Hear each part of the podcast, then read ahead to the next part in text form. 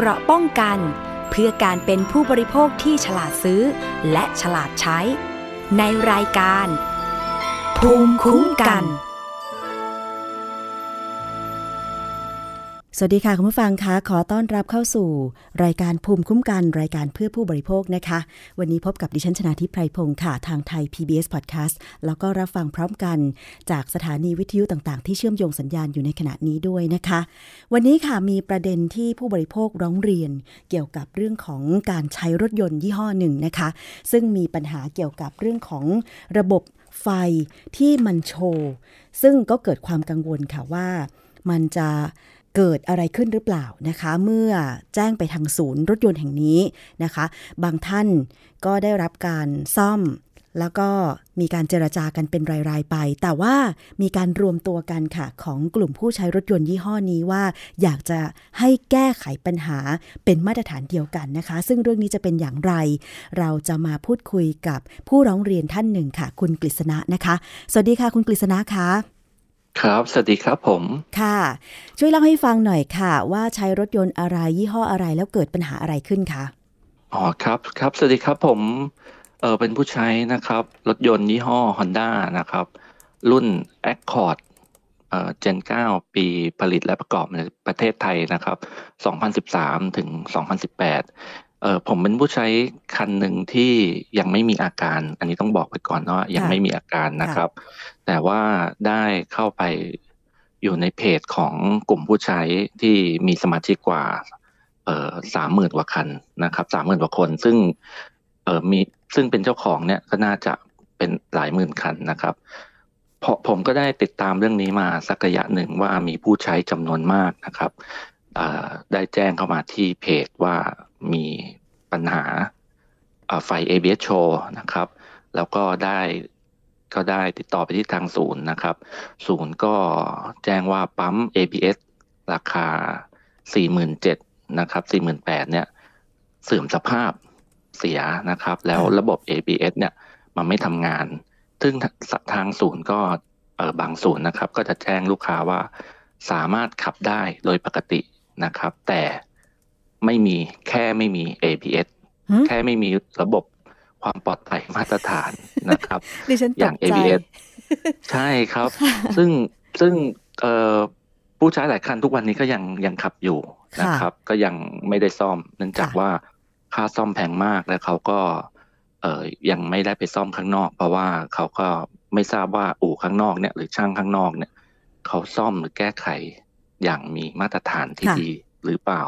เพราะด้วยความเป็นระบบมาตรฐานความปลอดภัยอย่างเงี้ยของยี่ห้อนี้เลย ใช่อ่าใช่ครับติดตั้งมาในรถทุกรุ่นเออในในรถในรถทุกคันของรุ่นนี้นะครับไม่ว่าจะเป็นรุ่นรุ่นย่อยที่เป็นรุ่นล่างสุดหรือรุ่นท็อปสุดก็จะมีระบบนี้ติดตั้งมา ต้องเรียนคุณผู้ฟังอย่างนี้ก่อน ระบบ ABS ก็คือระบบเบรกแบบว่าถ้าเกิดชนกระทันหันสามารถเบรกอยู่ แล้วก็มีถุงลมนิรภัยไว้กันตัวผู้ขับแล้วก็ผู้นั่งอยู่ด้านหน้าใช่ไหมคะ ซึ่งจะเป็นระบบความปลอดภัย ครับจริง ๆ ABS เนี่ยจะเป็นระบบที่ช่วยเหลือผู้ขับนะครับ ในการในการเบรกเสียมากกว่า แต่ทีเนี้ยเราจะเข้าใจว่าเราเราเรียกว่าปั๊ม ABS นะครับ แต่ว่าจริง ๆแล้วที่ที่ผมเอ่อติดตามข้อมูลมา ก็คือไอตัวที่มีอาการจริงๆนะ่ะมันเป็นเรื่องของแผงวงจรที่อยู่ภายในปั๊มนะครับ ซึ่งในต่างประเทศเนี่ยเขาจะเรียกอุปกรณ์นี้ว่า VSA modulator นะครับ ซึ่ง VSA ก็จะเป็นระบบ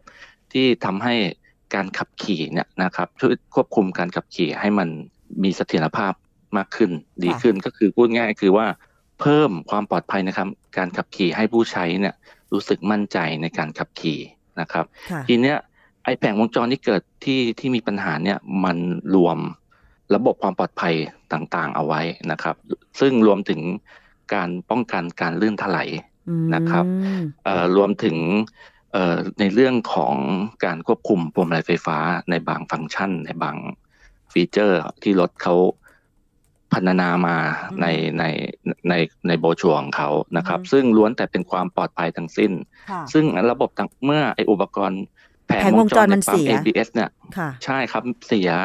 มีปัญหาเนี่ย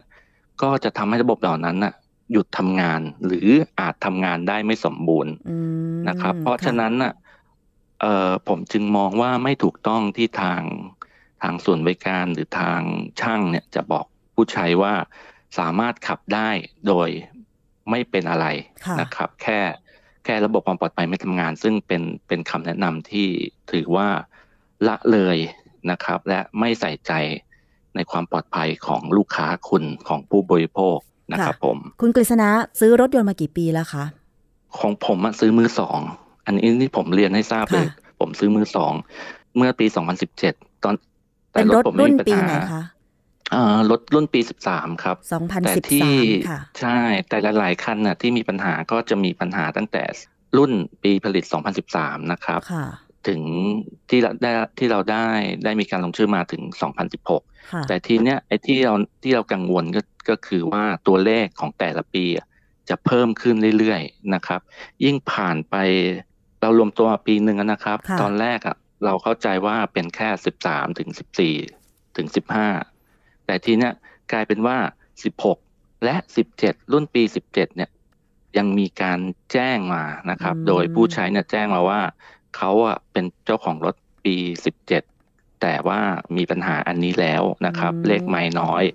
แต่ว่า Honda เคลมฟรีให้ค่ะแต่เขาแจ้งมาเพื่อให้เป็นประโยชน์ เพราะว่าเห็นว่าพวกเรารวมตัวกัน เพราะฉะนั้นน่ะ ผมก็เลยสนใจว่า เออ มันมีอาการอย่างเงี้ยในประเทศไทยนะครับค่ะก็เลยหาข้อมูลว่าในต่างประเทศมีบ้างไหมค่ะก็จะไปเจอที่มาเลเซียนะครับ มาเลเซียก็ประมาณห้าห้าสิบถึงหกสิบคัน มีปัญหาเดียวกับเราเลย เดี๋ยวนะคะคุณนะกคฤรับษณะผมก็ที่เลยมาเลเซียพอจะมีข้อมูลไหมคะว่าเป็น Honda Accord Generation 9 เนี่ยนะคะผลิตที่ไหนในไทยหรือว่าที่มาเลเซียคะโอ้อันนี้ไม่ทราบจริง ๆครับ แต่ก็ต้องอันนี้อันนี้ไม่ทราบจริง ๆ อันนี้ขอขอยังไม่มีข้อมูลอืมนะครับค่ะแต่ว่าเขาแจ้งมาว่าอาการเดียวกันเหมือนกับเราเป๊ะ และก็การซ่อมการแก้ไขก็คือเปลี่ยนและทางทางศูนย์ที่มาเลเซียเขาก็ ไม่มีเคลมฟรีให้นะครับ ก็ค่ะก็มีการรวมตัวกันเพื่อเรียกร้องให้รีคอร์ก็แสดงว่าผ่านเอ่อเว็บครับผมค่ะเอ่อที่มีข้อมูลทั้งหมดที่รวมกลุ่มกันตอนนี้มีประมาณกี่คนที่ลงชื่อ ของผมเนี่ยนะครับค่ะมีผู้ใช้ที่มีความกังวลก็คือ 400กว่าคันนะ400คกรับว่าคัน แต่นับที่มีรุ่นอาการเสียไปแล้วนะครับค่ะแต่ที่มีอาการเสียไปแล้วเนี่ยคือสองร้อยสี่สิบกว่าคัน นะครับอืมเสียไปแล้วคือมีทั้งเสียเหตุเกิดคือขึ้นจากแผงวงจรปั๊มใช่ถูกต้อง ABS ครับเสียใช่ไหมคะ ใช่ครับ และยังยังไม่รวมผู้ที่อ่าเอาไปซ่อมเองด้วยนะครับ ซึ่งเขาไม่ได้ลงชื่อมา เนื่องจากว่าเขาเขาก็บอกว่าเขาซ่อมไปแล้ว แล้วเขาก็ไม่รู้จะไปเรียกร้องอะไรจาก Honda อ๋อคือหลาย ๆ คันเนี่ย เขาเข้าใจว่า พอ Honda ให้เงื่อนไขสามข้ออ่าผมแจ้งไว้ก่อนว่า เมื่อเราร้องเรียนเข้าไปเนี่ย Honda เขาให้เงื่อนไขเบื้องต้นมาสามข้อที่จะเคลมฟรีให้กับผู้ใช้ค่ะนะครับ ซึ่งก่อนหน้าเนี้ย Honda ถ้าเกิดเราเข้าเราไม่รวมตัวกัน เราไปทีละคันทีละคันอย่างเงี้ยเอ่อทาง Honda เขาก็อาจจะช่วยแค่สิบเปอร์เซ็นสิบห้าเปอร์เซ็นตนะครับ แต่พอเรารวมตัวไปรวมตัวไปตอนนั้นสามสิบสามสิบชื่อนะครับค่ะประมาณยี่สิบคันเสีย ทาง Honda เนี่ยเขาได้ให้ข้อเสนอมานะครับ ก็คือข้อเสนอตอนนั้นก็คือแกนนำก็ไปรับมาว่าอ่าผู้ใช้ที่จะได้เคลมฟรีก็คือรถต้องเป็นมือหนึ่งเท่านั้นอืมนะครับ ข้อสองก็คือวิ่งไม่เกินหนึ่งแสนสี่หมื่นกิโลเมตรนะครับ ข้อสามก็คือการเข้าเช็คระยะเนี่ยต้องต่อเนื่องอ๋อค่ะ ครับ ตอนนั้นก็คือจะมีบางคันเท่านั้นที่ได้เคลมฟรีค่ะบางคันก็ได้แค่สี่สิบเปอร์เซ็นทีเนี้ยเออพวกเราเนี่ยของผมเนี่ยคือกลุ่มกลุ่มที่สองเข้าไปก็เข้าไปก็ได้ข้อเสนอเดียวกันนะครับ แต่ว่าเราก็ไปขอว่าบางกรณีบางเงื่อนไขเนี่ยมันมันไม่เป็นธรรมกับผู้ใช้อย่างกรณีรถมือหนึ่งมือสองเนี่ยเอ่อการ ผมก็มองว่ามันไม่เป็นธรรมว่าคุณจะไปตัดสิทธิ์เขาค่ะนะครับ เพราะว่ารถผลิตจากโรงงานเดียวกัน แม้ว่ามีการเปลี่ยนมือไปอือฮึแต่ว่าผู้ใช้หลาย ๆ คันเนี่ยเขาก็เข้าศูนย์โดยตลอดต่อเนื่องอืมนะครับ แม้ว่าซื้อมือสองเขาก็ยังเข้าศูนย์ตลอด เพราะฉะนั้น Honda ก็ควรดูแลไม่ต่างกับมือหนึ่งนะครับ แล้วการเปลี่ยนการเปลี่ยนมือในเล่มทะเบียนอะมันไม่มันไม่ได้เป็นสาเหตุที่ทำให้อุปกรณ์ชิ้นเนี้ยมันมันเสียเสียหายได้อืมใช่ครับ แล้วอย่าง อย่างกรณีวิ่งเกินวิ่งเยอะอย่างเงี้ยบางคันเนี่ยเขาเข้าศูนย์โดยตลอดเลยนะครับค่ะแม้เขาวิ่งเยอะเนี่ย แต่ Honda กับเอ่อตัดสิทธิ์เขานะครับ ให้แค่เคลมไม่กี่ไม่เกินเปอร์เซ็นต์นะครับอืมก็คือว่าอ่าหมายความใช่ว่าครับค่าซ่อมเจ้าแผงวงจรปั๊ม ABS เนี่ย 47,000 บาทโดยประมาณใช่ไหมใช่คะครับทีนี้ที่ถูกต้องบอกว่าครับให้ 10% 20%ก็คือว่าเป็นส่วนลดจาก 47,000 นี้ใช่ไหมคะ ใช่ครับ อืมเพราะว่าต้องบอกไว้ก่อนซ่อมนะ ซ่อมแล้วมันไใช่หายไหมทุกคะ ซ่อมแล้วมันหายไหมเคยมีไหมคะอืถ้าเกิดถ้าเกิดเปลี่ยนแล้วปัจจุบันเนี่ยยังยังยังหายนะครับ ก็คือยังไม่มีข้อมูลว่าซ่อมซ่อมของใหม่แล้วไม่หาย อ๋อแต่เพียงแต่ว่าหลาย ๆ คันเนี่ยก็เพิ่งเปลี่ยนไป เราก็ยังมีความกังวลว่า ไอ้ตัวอะไหล่ชิ้นเนี้ยนะครับ มันมีการปรับปรุงแก้ไขข้อผิดพลาดห รือยังว่าทำไมมันถึงเสื่อมสภาพได้เร็วค่ะเพราะว่าเราได้ถามไปทาง Honda แล้ว Honda ก็ยังไม่มีคำตอบนะครับ ว่าอะไหล่ชิ้นเนี่ยปรับปรุงหรือยังอืมเพราะฉะนั้นน่ะเราก็นิก็ยังกังวลเหมือนกันว่า ในเมื่ออะไหล่คุณยังไม่มีการปรับปรุงแก้ไขค่ะอย่างเอ่อในปัญหาที่เกิดขึ้นเนี่ย ให้มันทนทานกว่านี้ค่ะถ้าเกิดผู้ใช้เปลี่ยนไปแล้วเนี่ย Honda จะรับผิดชอบอย่างไรค่ะเช่น Honda เขาให้เหตุผลว่าเขาเมื่อเขาเปลี่ยนอุปกรณ์ชิ้นใหม่แล้วเขารับผิดรับผิดชอบแค่หนึ่งปีอ๋อทั้งทั้งที่อุปกรณ์ตัวนี้ผมบอกเลยนะครับว่าค่ะแต่อุปกรณ์ชิ้นเนี้ยผมขับรถ Accord มานะครับอือฮึสามสิบปี ผมใช้งานรุ่นรุ่นของ Accord มาสามสิบปี ในรุ่นก่อนๆหน้านี้ มันเคยเสียไหมมันเคยไม่เป็นแบบนี้ไหมคะไม่เคยครับรุ่นอ่าอืมรุ่นที่แล้วเนี่ยก็มีระบบ ABS นะครับ ผมใช้มา17ปี ไม่เคยได้ยินเลยว่าแผงวงจรใน ในปั๊ม ABS มีปัญหาค่ะนะครับ เพราะว่าผู้ใช้แต่อาคารอาจจะงงว่า เออมันจะเป็นไปมันมันก็ต้องมีเสียบ้างนะครับ จะออกมาเรียกร้องทำไมค่ะแต่จริง ๆ แล้วอะในปัญหาปั๊ม ABS เนี่ยส่วนมากผู้ใช้แต่แต่ละแต่ละรุ่นแต่ละยี่ห้อเลยรุ่นรุ่นอื่นก็อาจจะมีปัญหาค่ะแต่เขาไม่ได้มีปัญหาที่แผงวงจรในภายในปั๊ม เขาจะมีปัญหาที่เซ็นเซอร์ล้อสกปรกบ้างอะไรพวกนี้อ๋อก็แก้ไขไปตามตามส่วนไปค่ะแต่ของพวกเราเนี่ยนะครับสองร้อยกว่าคันที่รับแจ้งมานะครับ แล้วก็เป็นอีกเป็นพันคันที่เขาไปซ่อมอู่ข้างนอกนะครับ ที่เราได้ข้อมูลจากทางอู่ที่เขาสนับสนุนข้อมูลมาให้ค่ะเขาแจ้งว่าอาการที่เกิดขึ้นเนี่ยเกิดที่แผงวงจรแทบทั้งสิ้นอืมซึ่งเมื่อเมื่อผมตามเรื่องเข้าไปเรื่อยๆอีก ก็ทราบว่า ไอ้ไอ้ไอ้แผงวงจรที่บอกว่ามีปัญหาก็ไม่ใช่มีปัญหาที่แผงวงจร กลายเป็นว่ามีปัญหาที่ลวดสัญญาณ ลวดสัญญาณที่ขอเข้างไปแผงวงจร ใช่ครับก็คือลวดสัญญาณที่นำข้อมูลจากตัวเอ่อเซ็นเซอร์ภายนอก หรือนำข้อมูลจากเซ็นเซอร์ล้อที่วัดรอบของแต่ละล้ออะครับค่ะเข้าไปที่แผงวงจรเนี้ยไอ้ลวดนั้นอะมันมีปัญหาอือฮึแค่นั้นเองครับค่ะทีเนี้ย เออช่างจะแก้ไขนะครับ ช่างในประเทศไทยผมบอกเลยว่าจะแก้ไขด้วยวิธีบัตรกีให้ใหม่ นั่นนะครับ ค่าต้นทุนในการการซ่อมไม่เท่าไหร่ค่ะแต่ว่าต้องใช้ฝีมือของช่าง เพราะฉะนั้นผมจึงมองว่าอุปกรณ์มาตรฐานความปลอดภัยในรถอย่างเงี้ยนะครับ ซึ่งมันมีการพัฒนามีการปรับปรุงมาหลายปีค่ะนะครับ แล้วก็เป็นเกรดอุตสาหกรรมโรงงานรถยนต์เนี่ย ทำไมมันถึงได้อายุการใช้งานค่อนข้างที่จะสั้นอืมนะครับ บางคันสามปีสี่ปีนะครับ เสียแล้ว บางคันวิ่งแค่หกหมื่นโลเสียแล้วค่ะซึ่งลดระดับราคาเอ่อสุเกือบสองล้านอย่างนี้นะครับ แต่ว่าไม่กี่ปีระบบความปลอดภัยอย่าง ABS VSA เนี่ยที่ควบคุมการลื่นถลายหรือว่าเอ่อช่วยเหลือต่าง ๆ เนี่ย หยุดทำงานทั้งระบบค่ะ ผมจึงถามไปทาง Honda ว่ามันสมเหตุสมผลหรือเปล่า เขาก็อ้างว่าเออเขาก็อ้างว่าสามปีหนึ่งแสนโล มันก็สมเหตุสมผลที่จะเสียแล้ว อันนี้เขาอ้างนะค่ะค่ะเขาก็พูดในวันที่เจรจานะครับค่ะแล้วก็เขาก็บอกว่าเนื่องจากว่ารถยนต์รุ่นนี้มีความซับซ้อนมากขึ้น ค่ะอ่าเขาให้เหตุผลอย่างนี้ นะครับ ซึ่งจริงๆแล้วตัวผมอย่างที่ผมบอกผมไม่ได้หวังว่าเฮ้ยมันต้องใช้งานได้ชั่วชีวิตแต่ที่ผ่านมา 30 ปีนะครับรถรุ่นเก่า 17 ปีของก็คือ Accord เหมือนกัน มันไม่เสียเร็วขนาดไม่นี้ ไม่เสียเร็วขนาดนี้อืมจริง ๆ ครับ ไม่เสียเร็วขนาดนี้แล้วก็ด้วยราคาขนาดนี้ ผู้ใช้แต่ละคนเจอกันเขาก็ต้องคิดต้องวิเคราะห์แล้วเขาควรที่จะจ่ายหรือเปล่าค่ะหลายคันเขารู้สึกว่ามันไม่แฟร์กับเขาที่เขาต้องมารับผิดชอบค่ะซึ่ง ซึ่งตรงนี้นะครับผมบอกเลยว่าในต่างประเทศ ก็มีการ recall อุปกรณ์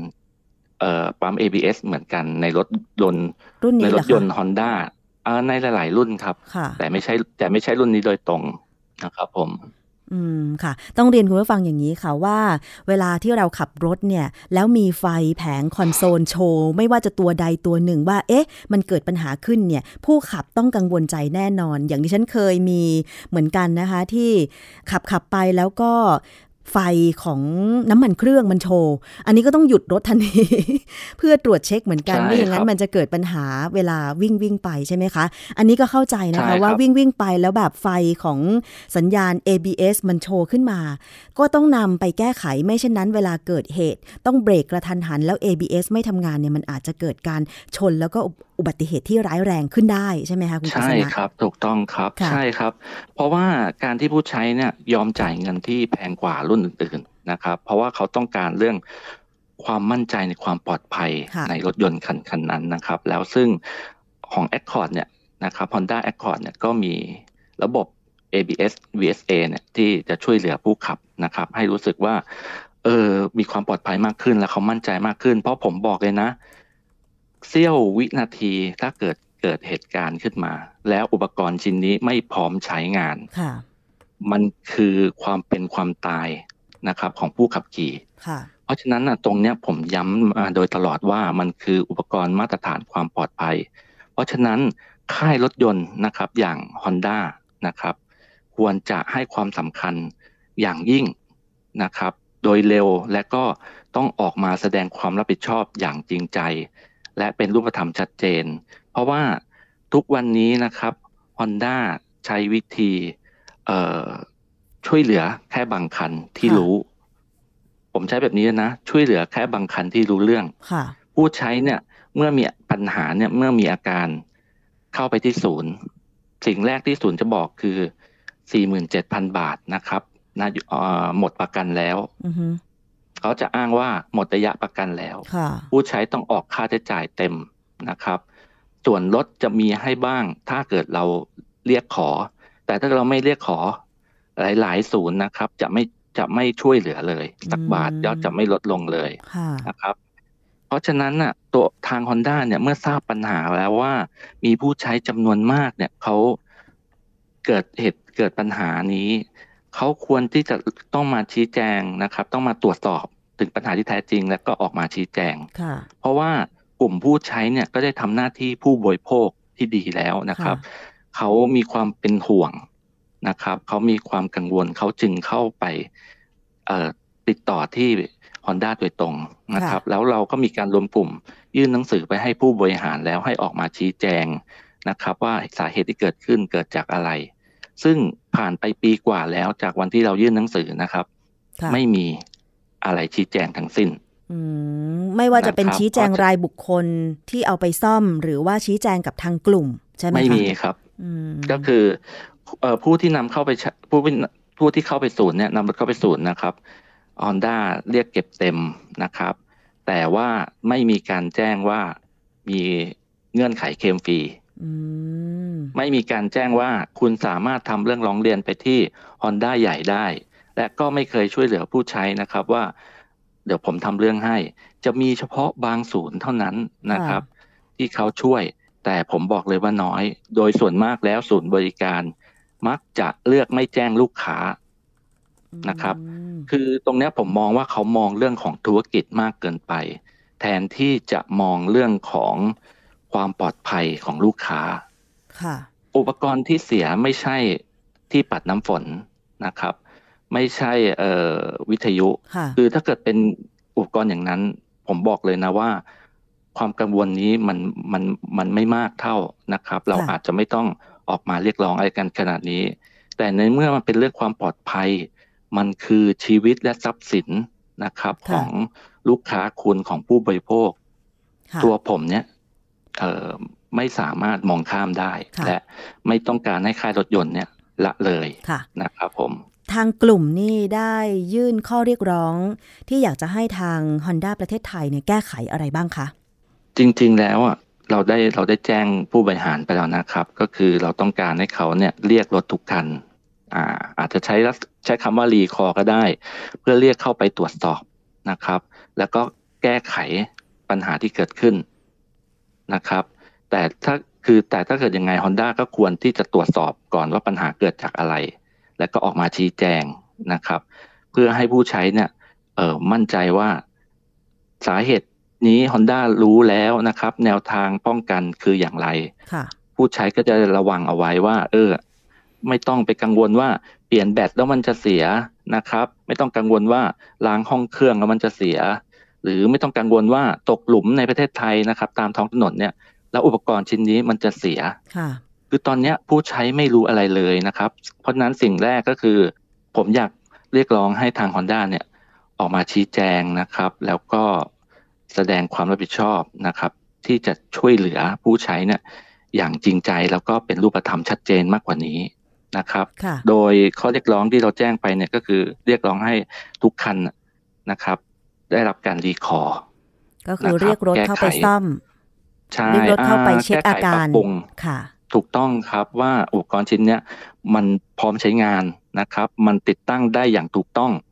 นะครับ แล้วปัญหาที่เกิดขึ้นเนี้ย Honda ตรวจสอบแล้วว่ามันเป็นที่อะไรที่อะไรต้องชี้แจงให้ผู้ใช้ได้ เพราะว่าจำนวนมันเยอะค่ะแล้วก็ข้อสองเนี่ยนะครับเอ่อก็คือผู้ใช้เนี่ยที่จ่ายเงินไปเต็มจำนวน นะครับ หรือจ่ายเงินร่วมซ่อมบางส่วนนะครับ หรือเอาไปซ่อมเองที่ข้างนอกทุกคัน ต้องได้รับการชดใช้ค่าใช้จ่ายตรงนั้นนะครับ รวมถึงเอ่อหรือไม่ก็ต้องให้ส่วนลดเยียวยา รูปแบบใดรูปหนึ่งที่ให้ผู้ใช้เขารู้สึกว่ามูลค่ามันมันเท่ากัน เพราะผมบอกเลยนะว่าทุกวันนี้ยังมีคนต้องจ่ายจำนวนเต็ม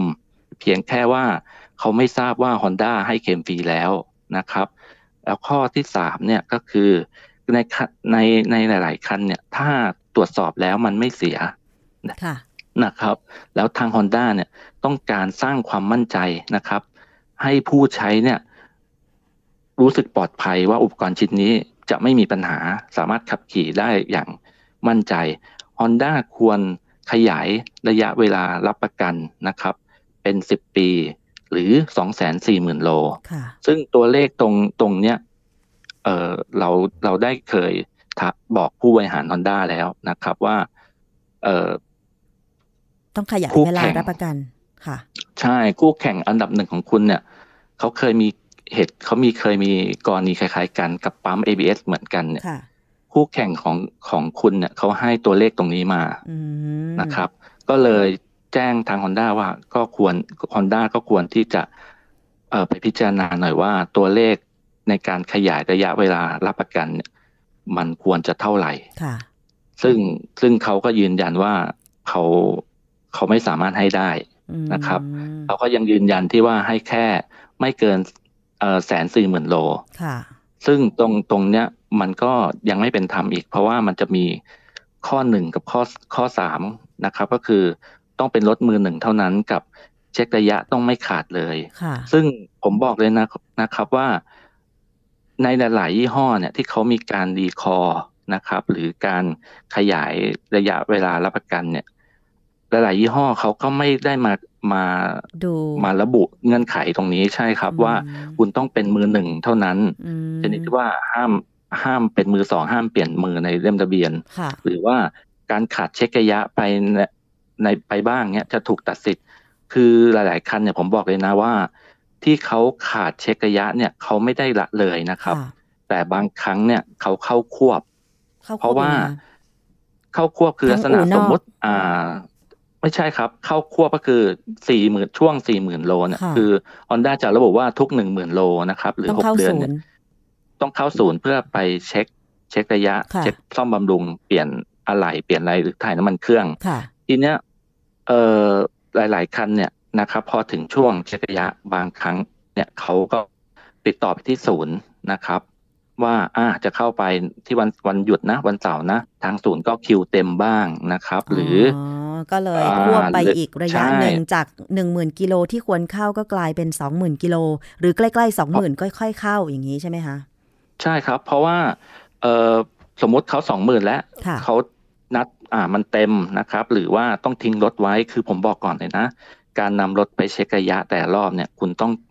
เสียเวลาเนี่ยอย่างต่ำๆเนี่ยเออสี่ถึงห้าชั่วโมง ค่ะ ครึ่งวันว่าอย่างนั้นเถอะใช่ไหมคะใช่แล้วก็คิวแต่ละศูนย์เนี่ยก็แน่นแล้วก็เต็มในวันหยุด ซึ่งผู้ใช้หลายคันเอ่อของเราเนี่ยส่วนใหญ่นะครับแทบทุกคันเนี่ยเป็นวัยทำงานอืค่ะ วันใช่ เพราะฉะนั้นเมื่อเขาเอ่อไม่สะดวกนะครับ เขาก็อาจจะเลื่อนไปเป็นอาทิตย์ต่อไป อาทิตย์ต่อไปกลายเป็นว่าตัวเลขเลยขยับ ทางศูนย์ นะครับ ก็เลยแนะนำว่าอาอาจจะให้ผู้ใช้เนี่ยเข้ามาเช็คระยะในระยะถัดไปได้ ซึ่งมันก็เลยการเป็นการเข้าควบสองหมื่นสามหมื่นเป็นหนึ่งครั้ง คราวเนี้ยไอตัวเลขพวกเนี้ยฮอนด้าก็ดันเอามาใช้ในการพิจารณา ใช่กลายเป็นผู้ใช้หลายคันเนี่ย ขาดเช็คระยะด้วยสาเหตุเนี้ยนะครับ กลายเป็นว่าถูกตัดสิทธิ์การซ่อมฟรี หรือใช่ หรือถ้าเกิดสมมติบางคันเนี่ยเขาบอกผมตรงๆเลยว่า เขาไม่สามารถต้องไปทิ้งรถได้เป็นวันในวันหยุดของเขาที่เขาต้องอยู่กับครอบครัว เดินทางไปต่างจังหวัดนะครับเขาก็มีความจำเป็นต้องรีบใช้รถอย่างเงี้ยเขาก็ต้องเอารถไปใช้ศูนย์บริการข้างนอกนะครับ อย่างอของเอกชนนะครับ เช่นตามในปั๊มเอกชนอย่างเงี้ยก็จะมีบริการเปลี่ยนถ่ายน้ำมันหรือเช็คระยะให้ ซึ่งก็ก็เป็นน้ำมันเบรกน้ำมันเครื่องที่ เป็นมาตรฐานได้มาตรฐานนะครับ แล้วศูนย์ก็มีมาตรฐาน กลายเป็นว่าฮอนด้าก็อ้างว่าการที่คุณไปเข้าศูนย์บริการข้างนอกอย่างนั้นใช่ครับ ก็ถูกตัดสิทธิ์เช่นกันอ๋อมันมีเงื่อนไขเยอะทำให้เงื่อนไขเยอะ พอมีปัญหาแผงวงจรปั๊ม ABS เสียแบบนี้ ก็เลยไม่ได้รับสิทธิ์เคลมฟรีใช่ไหมคะ อันนี้ก็คือ 3 ข้อเรียกร้องของทางกลุ่มผู้ใช้ Honda Accord Generation 9 ตรงนี้ใช่ไหมคะ เอาละค่ะ ก็คือสะท้อนปัญหามาก็รวมกลุ่มกันเป็นปีกว่าแล้วนะคะ อยากจะให้ทาง Honda ประเทศไทย รีคอร์รถรุ่นนี้ที่มีปัญหาปั๊ม ABS ทุกคันไปตรวจเช็คอาการ แล้วก็ถ้ามีอาการเสียจริง ก็ขอให้ซ่อมฟรีด้วยใช่ไหมคะ เพราะฉะนั้นตรงนี้ก็จะเป็นอีกหนึ่งช่องทางนะคะ ในการที่จะให้ผู้บริโภคผู้ใช้รถยนต์ยี่ห้อนี้รุ่นนี้เนี่ยได้ส่งเสียงออกไปถึงผู้บริหารของค่ายรถยนต์ค่ายนี้ให้แก้ไขปัญหานะคะ ซึ่งเดี๋ยวเราก็จะคอยติดตาม กรณีของคุณกฤษณะและกลุ่มของผู้ใช้ Honda Accord ตรงนี้ไปเรื่อยๆกันแล้วกันนะคะ ถ้ามีความคืบหน้าอะไร แจ้งเรามาด้วยค่ะ แล้วก็เดี๋ยวถ้ามีความคืบหน้าจากทาง Honda ทางรายการเองก็จะนำเสนอเช่นเดียวกันนะคะเรามีอีกหนึ่งเสียงของผู้ที่ใช้รถยนต์รุ่นนี้นะคะ แล้วก็เกิดปัญหาแบบเดียวกัน จึงได้มารวมกลุ่มกันค่ะ นั่นก็คือคุณสมทบนะคะ เราลองไปฟังปัญหาของคุณสมทบ แล้วก็สิ่งที่อยากจะให้ทางค่ายรถยนต์ได้แก้ไขค่ะ ผมใช้ Accord นะครับ ปี 14 เครื่อง 2.0 นะครับ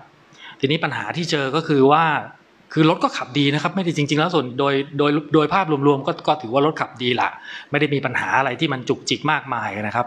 เพียงแต่ว่าตอนนี้ปัญหาที่มันเกิดขึ้นก็คือตัวไฟ ABS ที่มันโชว์เนี่ย ประมาณตอนนั้นใช้รถไปประมาณ 80,000 โล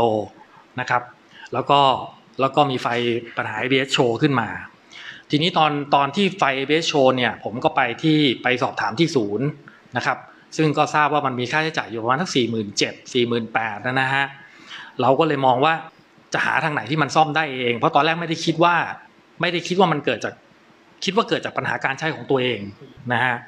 เราก็ไม่ทราบก็พยายามติดต่อเข้าไป ก็เลยลองสอบถามไปทางเพจดูนะฮะเขาก็แนะนำว่ามันมีร้านซ่อมที่ชื่อร้านโปคาเนี่ยอยู่แถวรามินทรานะฮะเราก็เลยไปซ่อมที่นั่นเอง เพราะว่าค่าซ่อมมันถูกกว่า มันซ่อมออกมาแค่ประมาณหมื่นสองพันบาทนะฮะ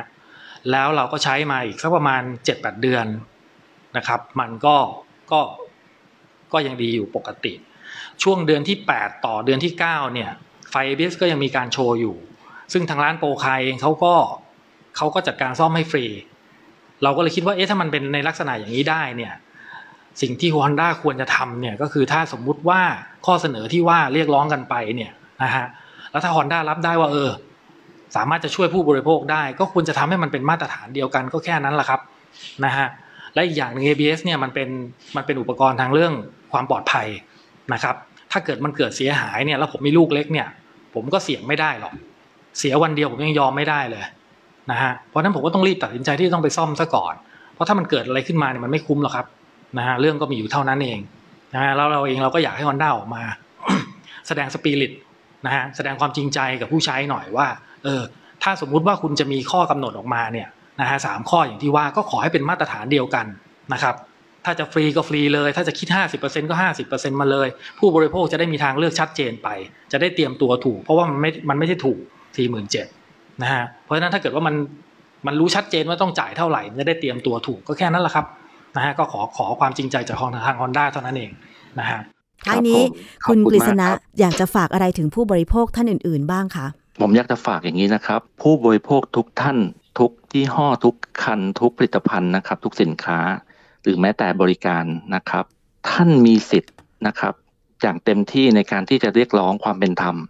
นะครับ จากการให้บริการหรือสินค้า ท่านอย่าไปกังวล อย่าไปกลัวนะครับ อย่าปล่อยผ่าน เพียงแค่ว่า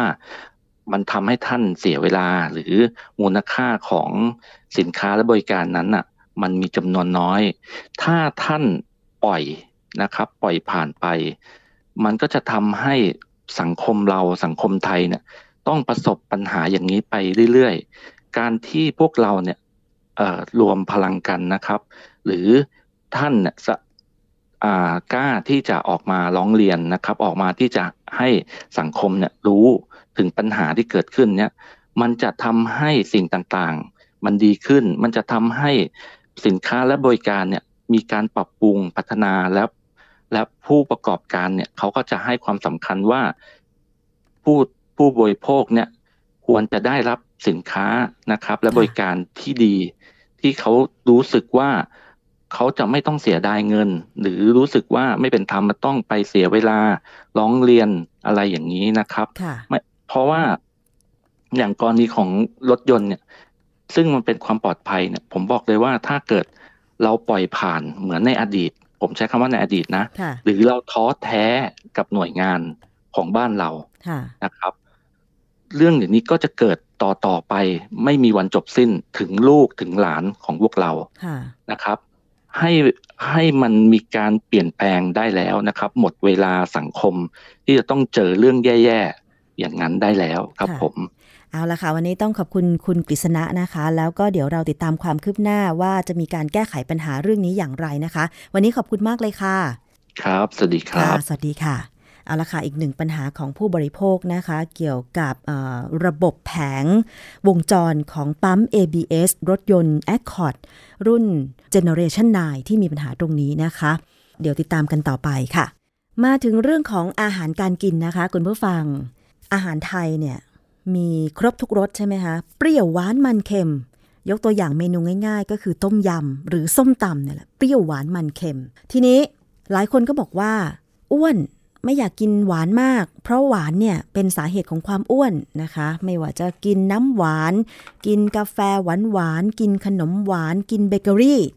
ขนมปังต่างๆ ใช่ไหมคะ แต่ทีนี้เคยฉุกคิดบ้างไหมคะว่า ขนาดเราไม่กินหวาน แต่ทำไมบางคนถึงอ้วนได้อ่ามีข้อสังเกตนะคะ คุณผู้ฟัง มีข้อมูลจากสสสค่ะ เขามีข้อมูลออกมาว่า ความเค็มก็อาจจะเป็นสาเหตุของความอ้วนได้คุณผู้ฟัง เค็มเป็นเหตุสังเกตได้ รู้ไหมว่ากินเค็มมากไป ก็ทำให้น้ำหนักเกินทำไมถึงเป็นเช่นนั้นคุณผู้ฟัง เขาบอกว่า กินเค็มแล้วเป็นยังไง รสเค็มจะเร่งให้สมองผลิตสารโดปามีนนะคะ แล้วทำให้เราติดรสเค็มทำให้เราอยากอาหารมากขึ้น มีความสุขกับการกินกินกิน จนได้รับพลังงานมากเกินไป ส่งผลต่อภาวะน้ำหนักเกินมากกว่าคนที่ไม่ติดรสเค็ม ไม่น่าเชื่อนะคะ ว่าอาหารรสเค็มนั้นมีว่าอาหารรสเค็มนั้นเป็นสาเหตุที่ทำให้เราเกิดโรคอ้วนได้ เพราะฉะนั้นทราบแล้วนะว่ากินอาหารรสเค็มทำให้เป็นตัวเร่งที่ทำให้สมองผลิตสารโดปามีน ทำให้เราติดเค็มอยากอาหารมากขึ้น มีความสุขกับการกินจนได้รับพลังงานล้นเกิน จนทำให้เราอ้วนนะคะ การที่เราจะทราบได้ยังไงว่า มีสัญญาณบอกเหตุว่าติดเค็ม ก็คือต้องสังเกตตัวเองว่า ชอบกินอาหารรสจัด อาหารแปลรูป ขนมกรุบกรอบ ชอบเติมเครื่องปรุงในเมนูอาหารเช่นก๋วยเตี๋ยวหรือไม่ ถ้าคุณทำทุกอย่างก็แสดงว่า คุณติดรสเค็มแล้ว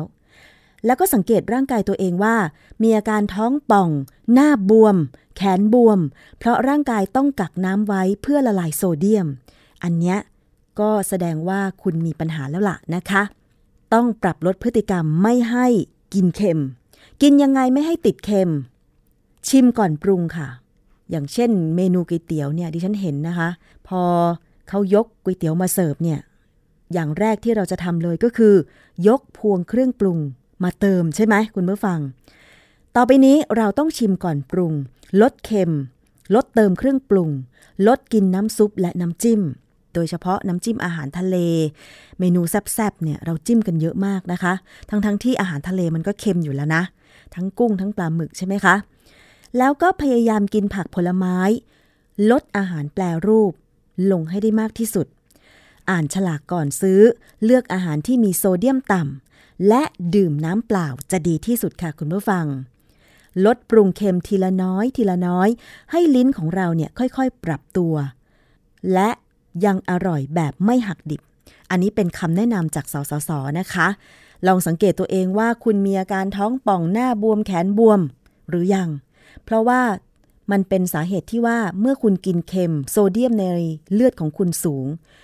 ร่างกายของคุณต้องทำงานอัตโนมัติด้วยการกักน้ำไว้เพื่อละลายโซเดียมในเลือด ตัวของคุณจึงบวม หน้าท้องของคุณจึงป่อง เพราะฉะนั้นเรามาลดเค็มกันเถอะค่ะคุณผู้ฟัง เพื่อจะได้รักษาสุขภาพไม่ให้มันแย่ไปกว่านี้นะคะ มีหลายคนที่ดิฉันเห็นเหมือนกันนะคะ ว่าตอนแรกก็กินตามใจปากค่ะ แต่พอถึงเวลาต้องตรวจสุขภาพประจำปี ถึงค่อยมาฟิตร่างกายไปวิ่งสักประมาณ 1 สัปดาห์ แล้วก็ควบคุมอาหาร 1 สัปดาห์ แล้วไปตรวจเลือดทำให้ผลเลือดออกมาดีนะไม่มีปัญหา แต่หลังจากตรวจสุขภาพเสร็จปุ๊บอ่าไปฉลองกัน ก็กินเหมือนตามใจปากทุกอย่าง อันนี้ก็ไม่ได้ช่วยอะไร ว่า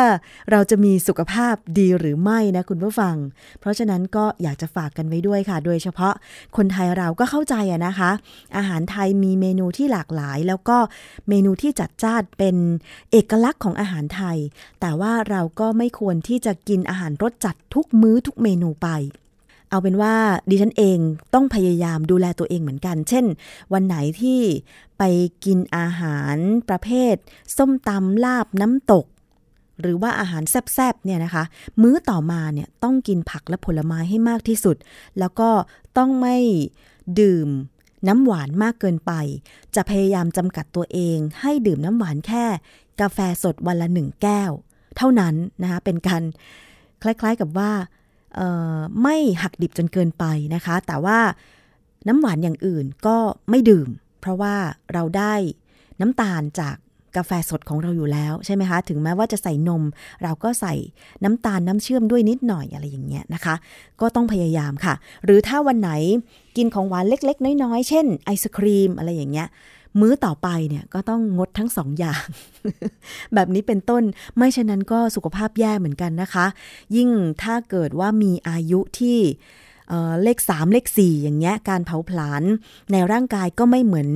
ไม่เหมือนเดิม เหมือนกับตอนที่เราเป็นเด็กหรือวัยรุ่น สัก 20 ไม่เกิน 25เนี่ยนะคะ เรายังรู้สึกว่ากินอะไรก็ไม่อ้วนใช่ไหมคุณผู้ฟัง แต่พอล่วงเลยมา 25-30 ปี ก็ยังดีอยู่นะ แต่พอ 30 ปีปุ๊บเนี่ยโอ้โห รู้สึกว่าน้ำหนักมันขึ้นง่ายจังเลย ยิ่งเลข 4 ไปแล้วเนี่ย ลดเท่าไหร่ก็ลดไม่ลงขนาดแค่กินอาหารไม่กี่คำทำไมน้ำหนักมันขึ้นจังอะไรอย่างเงี้ยนะคะ อันนี้ก็ลองสังเกตตัวเองดูค่ะคุณผู้ฟัง แล้วก็รักษาสุขภาพกันด้วยนะคะ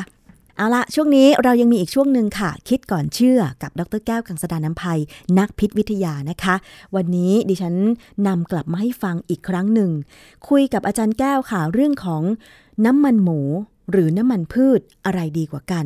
ตอนนี้ยังเป็นคำถามอยู่มากนะคะว่า เราควรจะใช้น้ำมันพืชหรือน้ำมันหมูในการปรุงอาหาร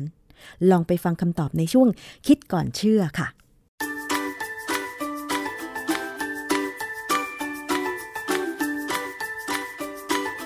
ช่วง คิดก่อนเชื่อ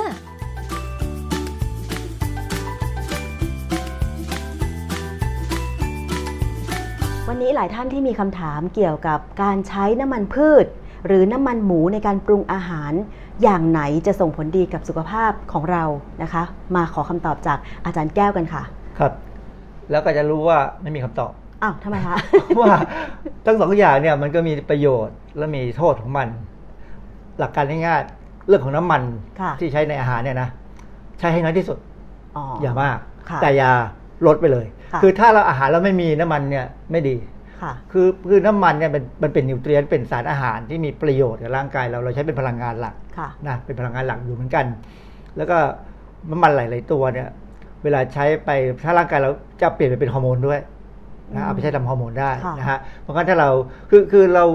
แต่ความจริงน้ำมันกับแป้งเนี่ย มันเปลี่ยนกันไปเปลี่ยนกันมาได้ค่ะแต่ว่าแป้งนี่ส่วนใหญ่มันจะไปเป็นไขมันสะสมค่ะแต่น้ำมันเนี่ยถ้าถูกใช้แล้วมันยังมีโอกาสที่ถูกไปเปลี่ยนเป็นคอเลสเตอรอลเปลี่ยนไปเป็นฮอร์โมนอะไรต่างๆได้ค่ะนะหรือในน้ำมันมีคอเลสเตอรอลเองอยู่ก็มีใช่ไหมอืมคือคืออย่ากลัวเรื่องคอเลสเตอรอลเรากินให้น้อย แต่ต้องกินค่ะคือถ้าถ้าไม่กินร่างกายก็สร้างเองของคอเลสเตอรอลเนี่ยค่ะนะฮะ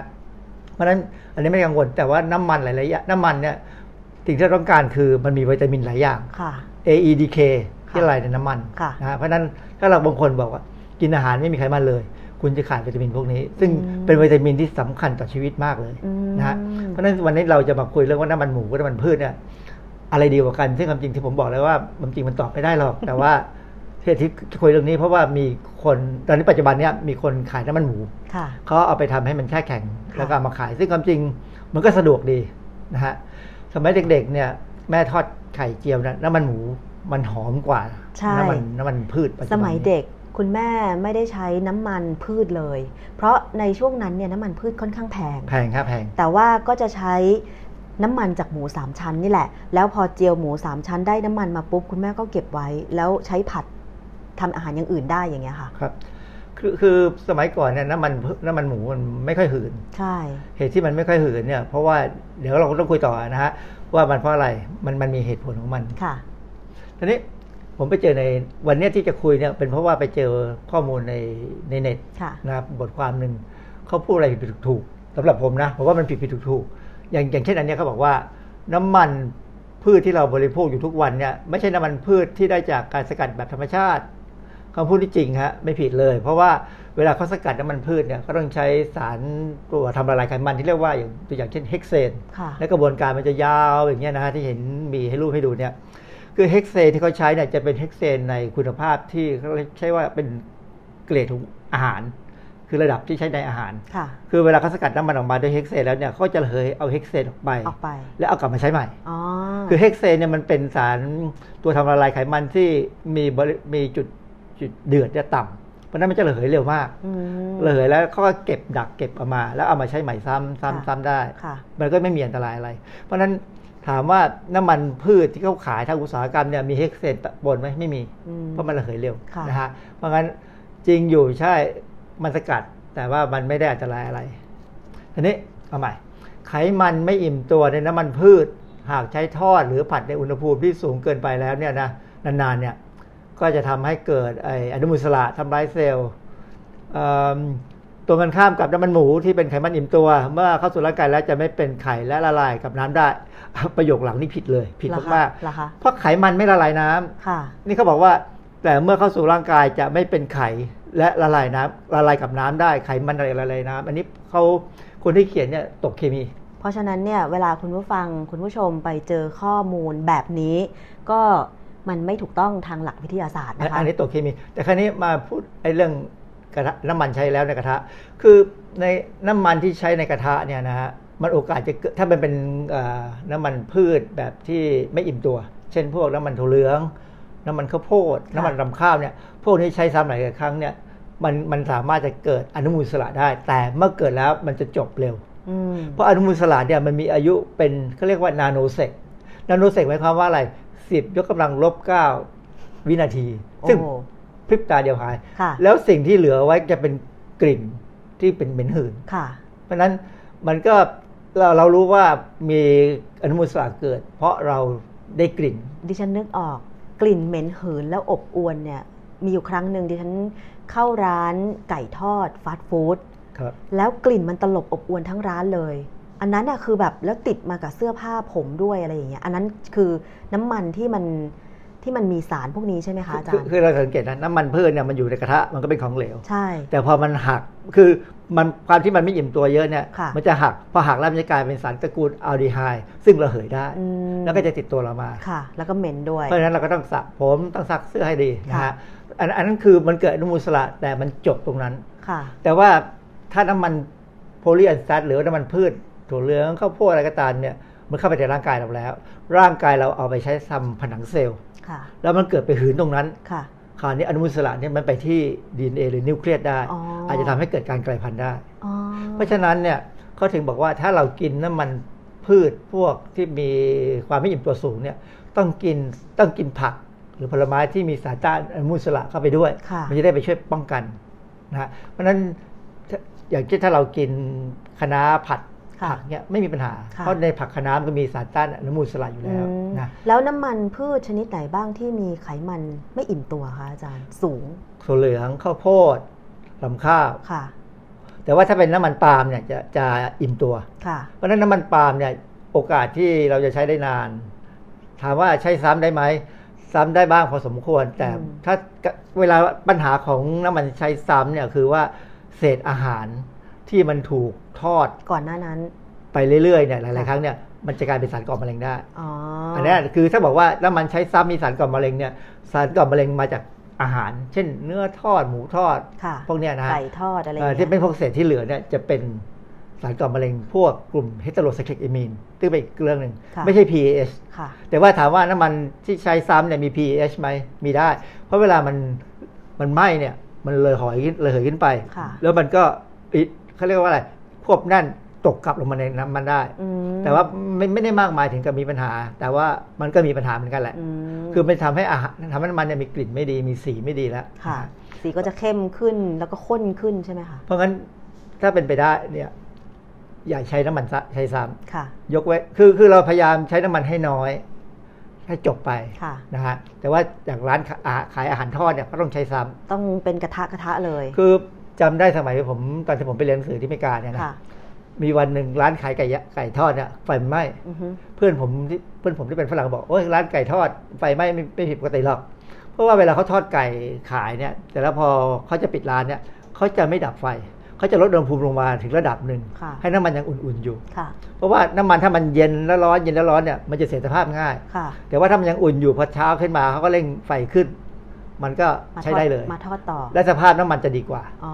หรืออย่างเช่น เวลาเขาทำเอ่อบะหมี่กึ่งสำเร็จรูปเนี่ยค่ะเวลาเขาทอดเนี่ยเขาทำ24ชั่วโมงอืมน้ำมันนี่จะร้อนอยู่ตลอดเวลาค่ะและสภาพจะดีกว่าเพราะว่าเขาบอกว่าถ้าเอาให้มันเย็นเย็นร้อนๆเนี่ยมันจะเสียสภาพอ๋อคือเพราะทอดเสร็จแล้วพอประมาณ15วันเขาถึงจะเปลี่ยนทีหนึ่งค่ะเพราะว่ามันอยู่ได้มันมันมันอุ่นอยู่ตลอดเวลา แล้วเขาก็คอยเติมถ้ามันระเหยไป เพราะฉะนั้นเวลาเราไปร้านฟาสต์ฟู้ดไก่ทอด อะไรอย่างเงี้ยครับเราจึงได้กลิ่นเหม็นหืนของน้ำมันตลอดเวลา มันอาจจะเป็นคือเป็นกลิ่นที่ระเหยออกมาใช่ มันที่จะบอกว่าเป็นกลิ่นมันถึงก็ได้ ถึงแม้ว่าจะมีการระบายอากาศยังไงก็ตาม ร้านจะปิดยังไงก็ตาม ต่อให้เข้าไปในช่วงที่เปิดร้านใหม่ตัวปัญหาคือหลังร้าน ตัวปัญหาคือบ้านข้างๆร้านๆค่ะน่าจะมีปัญหาเหม็นกว่าเออในร้านเขาพยายามดูดอากาศทิ้งอ่าฮะนะฮะ เพราะงั้นถ้าใครมีที่ตอนนั้นเคยมีข้อมูลจากเมืองจีนค่ะเอ่อ มีคนคนหนึ่งเขามีบ้านติดร้านขายไก่ค่ะ แล้วเขาเป็นมะเร็งอืมเขาฟ้องอืมแล้วชนะด้วย เพราะว่าควันที่ออกมาจากร้านไก่ไก่ทอดเนี่ยค่ะมันมีสารก่อมะเร็งอยู่แล้ว มันเหม็นนะอาจารย์แค่อะเอาตรงๆเลยนะคุณครับผู้ฟังคุณผู้ชม แค่เดินผ่านไอ้ร้านไก่ทอดที่เขาตั้งกระทะริมทางอะ่ะฮะดิฉันยังต้องหลบเลย เวลาเอิ่มควันมันขึ้นขโมงอย่างเงี้ย ต้องต้องหลบใช่ ต้องหลบนะเพราะกลิ่นเพราะควันที่ไหนมีควันที่นั่นมีสารก่อมะเร็งอืมควันทุกอย่างเป็นสารก่อมะเร็งหมด ทั้งไก่ทอดไก่ย่างนะไก่ทอดไก่ย่างหมูทูบทอดหมูย่างเออธูปธูปเทียนใช่ใช่ต้องระวัง เพราะฉะนั้นคนที่อยู่ในศาลเจ้าเนี่ยน่าสงสารอืมเพราะฉะนั้นเลี่ยงถ้าไม่ได้ด้วยเขาต้องอยู่อย่างนั้น้น เวลาคนมาจุดธูปฮะคือ มันเป็นความเชื่อก็ต้องให้เขาจุดเคยไปเคยมีระบาดวิทยาที่อินเดีย เพราะว่า คนที่อยู่ตามเทวสถานเนี่ยค่ะเป็นมะเร็งปอดเยอะมากโอ้แล้วเพราะฉะนั้นก็ถ้าใครมีญาติพี่น้องทำงานตามโรงเจหรืออะไรก็นะก็พยายามบอกเขาว่าหาทางหลบควันหน่อย จริง ๆ แล้วน่าจะมีการตรวจสุขภาพพนักงานร้านอาหารฟาสต์ฟู้ดนะอาจารย์เอ่อแล้วก็เผยผลออกมาจริงๆว่าเป็นยังไง มันมันคงทำได้แหละถ้าทำได้ก็ดีแต่ว่าค่ะบางทีก็มันไม่สะดวกอืมเรายังคิดไม่ถึงกันเท่าไหร่ค่ะนะยังมันยังมีโรคอื่นอีกเยอะ แล้วอาจารย์ ร้านสเอ่อร้านไก่ทอดหรือเอ่ออาหารทอดที่อยู่ในห้างล่ะคะมันก็ต้องแบบอากาศก็ต้องอบอวลภายในห้างคือนั้นคือถ้าถ้าห้างนั้นดีเนี่ยเขาจะมีระบบดูดอากาศที่ดีมากค่ะบางบางห้างเนี่ยจะดีมากค่ะแต่บางห้างนี่ก็ก็มีกลิ่นออกมานะฮะเพราะฉะนั้นก็ อย่าไปบ่อย อย่าไปบ่อย ผมเป็นคนไม่ไปห้างถ้าไม่จำเป็นค่ะอจะไปเพราะอยากจะซื้ออะไร ก็สำรวจแล้วว่ามีแน่ก็ไปซื้อตรงไปซื้อเสร็จก็ตะกลับเลยค่ะ ก็เหมือนเวลาไปเดินตลาดนัดเนี่ยจะไม่เดินช้อปปิ้งค่ะจะเดินจะไปซื้อเฉพาะสิ่งที่ต้องการแล้วกลับเลยค่ะไม่ไม่ชอบช้อปปิ้งฮะคราวนี้ก็มีส่วนหนึ่งของบทความเขาบอกว่าจริงเออนอกจากน้ำมันหมูจะอร่อยกว่าโดยธรรมชาติแล้ว ร่างกายมนุษย์ก็มีวิธีกำจัดออกได้โดยอัตโนมัติ เพราะว่าเป็นน้ำมันหมูจากธรรมชาติ ซึ่งร่างกายรู้จักดีอะฟังดูก็ดี เนื่องจากได้พัฒนาระบบย่อยมาแล้วกว่าล้านปี มนุษย์เรายังเกิดมาไม่ถึงล้านปีนะค่ะนี่เอ่อคนเขียนนี่เพลอไปหน่อยเพลอเจอไปหน่อยแต่กับน้ำมันพืชที่ผ่านกรรมวิธีนั้น ร่างกายมนุษย์ไม่เคยรู้จักจริง ไม่มีวิธีการนำไปใช้ หรือแม้กระทั่งวิธีการขจัด คือเขาจะโฆษณาขายอะไรก็ไม่รู้ ผมไม่แน่ใจขายนะขายมันหมูเหรอคะอาเอจารอย์ไม่อาจจะประมาณนั้นก็ได้มั้งแต่ว่าจริงๆ ไม่ว่าน้ำมันพืชหรือน้ำมันหมูเนี่ยมันเข้ากระบวนการเอาไปใช้รับพลังงานด้วยกระบวนการที่คล้ายกันมากค่ะคือถ้าเรียนทางชีวเคมีมาเนี่ย จะรู้ว่าค่ะมันมันมีวิธีการของมันนะฮะแต่ว่าถ้าไม่ได้เรียนมาก็ขอให้เข้าใจให้แค่ว่า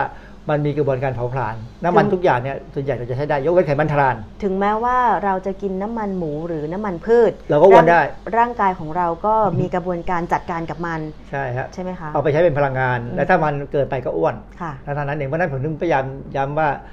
เอ่อถ้าเรากินน้ำมันเนี่ยถ้าเราผัดเราใช้น้ำมันพืชที่เป็นโพลีอันซัตหรืออิไม่อิ่มตัวสูงค่ะเพราะว่า เอ่อเราต้องการใช้ค่ะแต่ว่าถ้าเราทอดเนี่ยเราต้องการให้อาหารไม่มีกลิ่นของน้ำมันพืชมาติดค่ะเราก็ใช้น้ำมันปาล์มซึ่งเป็นน้ำมันอิ่มตัวค่ะนะฮะแต่น้ำมันก็ถ้าทอดเนี่ยเราก็พยายามอย่าให้มันอมน้ำมันค่ะเท่านั้นเองนะอืมก็กินเท่านั้นตรงนั้น อย่าพยายามไปมันมีบางบางเว็บหรือบางโฆษณาที่เขาบอกให้กินน้ำมันอะไรเป็นช้อนๆ เพื่อจะทำให้ลดน้ำหนักได้ น้ำมันมะพร้าวอาจารย์เคยเห็นโฆผษมณาพยายามไม่พูดน้ำมันมะพร้าวนะ คือ คือโฆษณาคือในหลักการแล้วนะกินน้ำมันเป็นช้อนๆเนี่ยยังไงก็อ้วนฮะค่ะคือการกินน้ำมันยังไงก็อ้วนนะค่ะเพราะฉะนั้นคนที่พูดว่ากินน้ำมันมะพร้าวเป็นช้อนๆแล้วไม่อ้วนเนี่ยเขาพูดผิดหลักการทางชีวเคมีค่ะนะซึ่งนักชีวเคมีทนไม่ได้ครับ ที่ต้องอธิบายค่ะเอ่อน้ำมันหมูสามารถเก็บได้นาน เพราะไม่เหม็นหืดจริง เนื่องจากเป็นไขมันอิ่มตัวแต่แรก คือคือประโยคอย่างเงี้ยถ้าพูดเนี่ยผมบอกว่าถ้าพูดมาสี่ห้าสิบปีก่อนสมัยผมเด็กๆเนี่ยโอเคใช้ได้เพราะอะไรหมูสมัยก่อนกินหยวก กินผักตบชวา ตัวมันเนี่ยมีไขมันก็เป็นไขมันที่อิ่มตัว แต่หมูปัจจุบันนี้ไม่ใช่ฮะความจริงปัจจุบันเนี่ยเอ่อหมูไม่ได้กินผักตบชวาหรือหยวกกล้วยแล้วเขากินอาหารที่มีการผลิตขึ้นมาโดยเฉพาะค่ะเพื่อจะเร่งให้โตเร็วทำให้เนื้อดีอะไรก็ตามเนี่ยนะเออผมไปดูตัวอย่างอันหนึ่งก็จะมีข้าวโพดค่ะ มีข้าวสาลีมีลำข้าวสาลีลำข้าวสาลีนี่ก็น้ำมัน น้ำมันแบบไม่อิ่มตัวแล้วนะแล้วก็ถั่วเหลืองนะเพราะฉะนั้นหมูปัจจุบันเนี่ย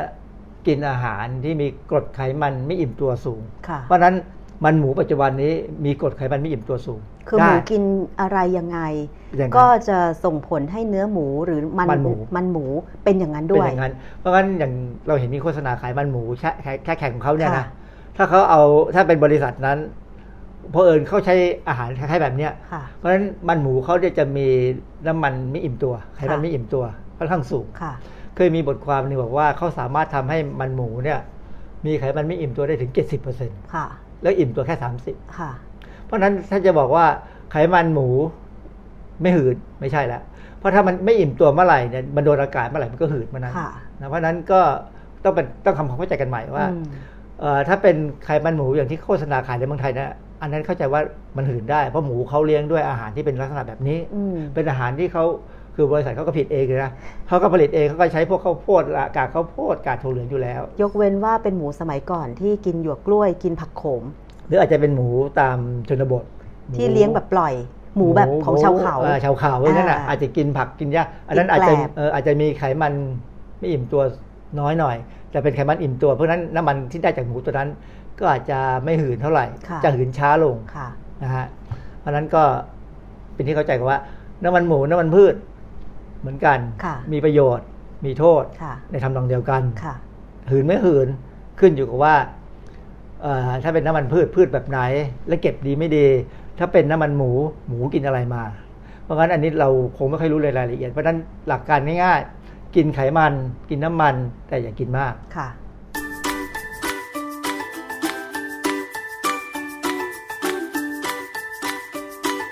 ช่วงคิดก่อนเชื่อ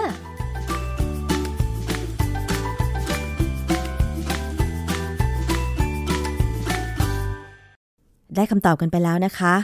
ถ้าเมื่อใดก็ตามที่เราต้องใช้น้ำมันในการปรุงอาหาร ต้องไม่มากเกินไป ให้พอดีพอดีไม่ว่าจะเป็นน้ำมันหมูหรือน้ำมันพืชนะคะ และนี่ก็คือทั้งหมดของรายการภูมิคุ้มกัน รายการเพื่อผู้บริโภคสำหรับวันนี้ ขอบคุณสำหรับการติดตามรับฟัง หมดเวลาลงแล้วค่ะ ดิฉันชนะทิพไพรพงศ์ต้องลาไปก่อน สวัสดีค่ะ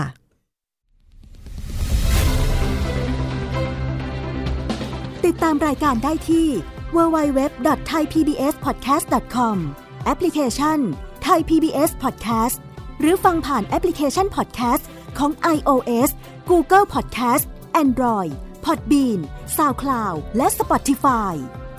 ติดตามความเคลื่อนไหวของรายการและแสดงความคิดเห็น โดยกดถูกใจ